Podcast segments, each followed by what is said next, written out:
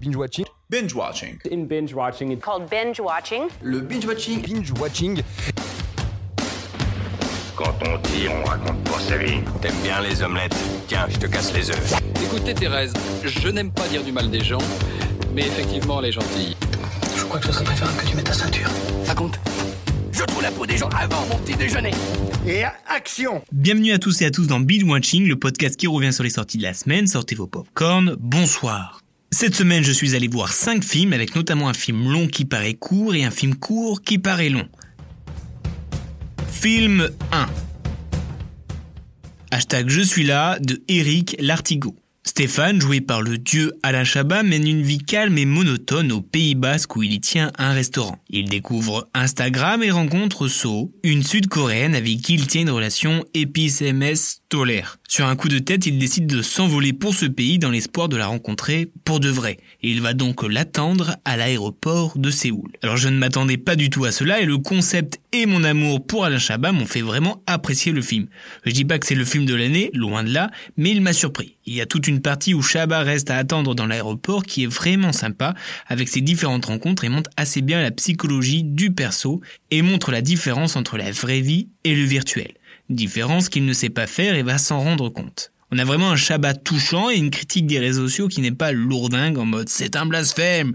Il nous parle juste de cette différence entre la vraie vie et non, mais on voit qu'il en ressort aussi du positif. Il ne faut pas y aller en pensant que c'est une comédie pure et dure. Derrière ce masque se cache une histoire assez dramatique. De plus, cette solitude du personnage est vraiment touchante, accompagnée d'une poésie et d'une tendresse plaisante. Bon, après, il y a quand même des moments de creux et des réponses un peu inachevées, mais mon cher Chabat, on te pardonne. Bref, je l'attendais, c'est pas ce à quoi je m'attendais, mais il m'attendrait. Film 2 The Gentleman de Guy Ritchie. Quand Mickey Person, qui est baron de la drogue à Londres, annonce qu'il veut prendre sa retraite, il déclenche une guerre où chantage, complot et trahison sont les maîtres mots.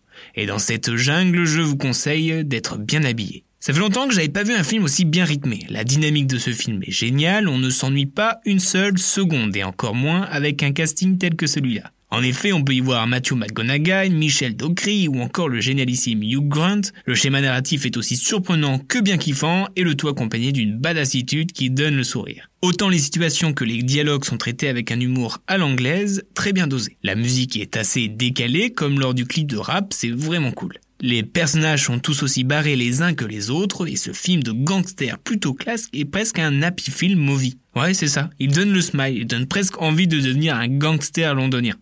Bon après c'est mort, j'ai rien de viril et je parle pas anglais. Bref, The Gentleman va vous tenir la porte pour aller voir ce film. Film 3 Birds of Prey et la fabuleuse histoire de Harley Quinn de Cathy Yan. Roman Sionis, interprété par le Shining Ewan McGregor, le plus narcissique des méchants de Gotham, est en quête d'un diamant d'une valeur inestimable. Problème, il a été avalé par Cass et tout le monde la cherche, dont Harley qui en fait sa protégée. C'est loin d'être une tuerie, mais ce gang de femmes assez badass fait du bien. La narration est assez cool avec des flashbacks assez bien faits qui fait genre ça va dans tous les sens mais l'on comprend très bien. Non mais je suis ni déçu ni surpris. Margot Robbie fait bien le taf et c'est pas évident car on peut vite comparer au Joker dans le même style. Les chorégraphies des bastons sont plutôt cool et inventives, notamment celle en prison avec l'eau. Mais par contre la scène finale est un peu dommage car assez brouillon et on ne sait pas vraiment où regarder et qui frappe qui. Accompagné d'une musique vraiment top, il a la qualité de ne pas ressembler aux autres films de super-héros. Et je trouve que même si ce n'est pas exceptionnel à l'heure où la mode est au méchant, ils s'en sortent vraiment pas mal. Bon, je pense que comme à l'accoutumée, il y aura une suite, et c'est prometteur car il y a quand même une marge d'évolution. Bref, espérons que les petits birds deviendront grands.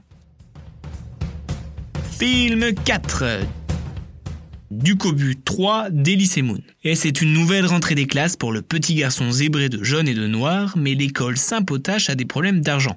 Et la seule solution de s'en sortir, c'est de gagner un concours de chant. Rien qu'au vu du synopsis, tu vois venir les poteaux. J'ai passé un moment extrêmement long et ennuyant. Déjà que c'est pas ouf, mais l'idée de mettre un concours de chant à la Kids United, mes oreilles saignantes me suppliaient de partir de la salle. Attends, attends, mais c'est les Kids United qui chantaient. Oh, non.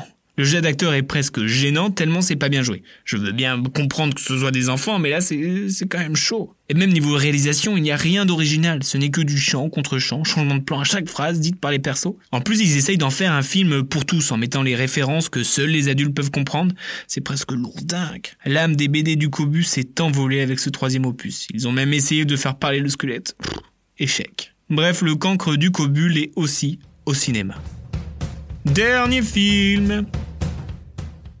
Le voyage de Dr. Dolittle. Après le décès de sa femme il y a maintenant 7 ans, le docteur Dolittle reste enfermé dans sa maison. Mais la reine d'Angleterre est malade et il est le seul capable de la soigner. Et cela en ramenant un fruit dont personne ne sait sa location. Il va essayer de mener à bien sa mission, le tout accompagné de son équipe de choc. Franchement, j'y allais avec un petit a priori, mais j'ai été agréablement surpris.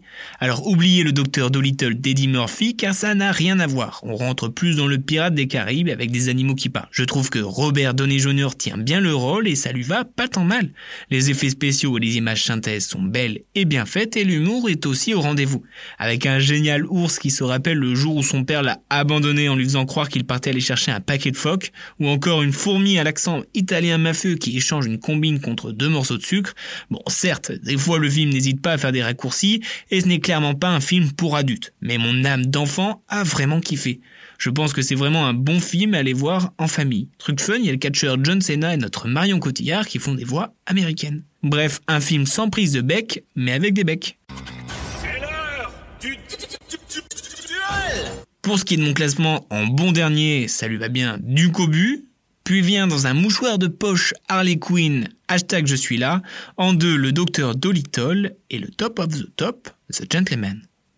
Binge Watching c'est terminé, on se retrouve la semaine prochaine avec notamment un hérisson bleu dans un rêve avec un bracelet. Euh, enfin je crois.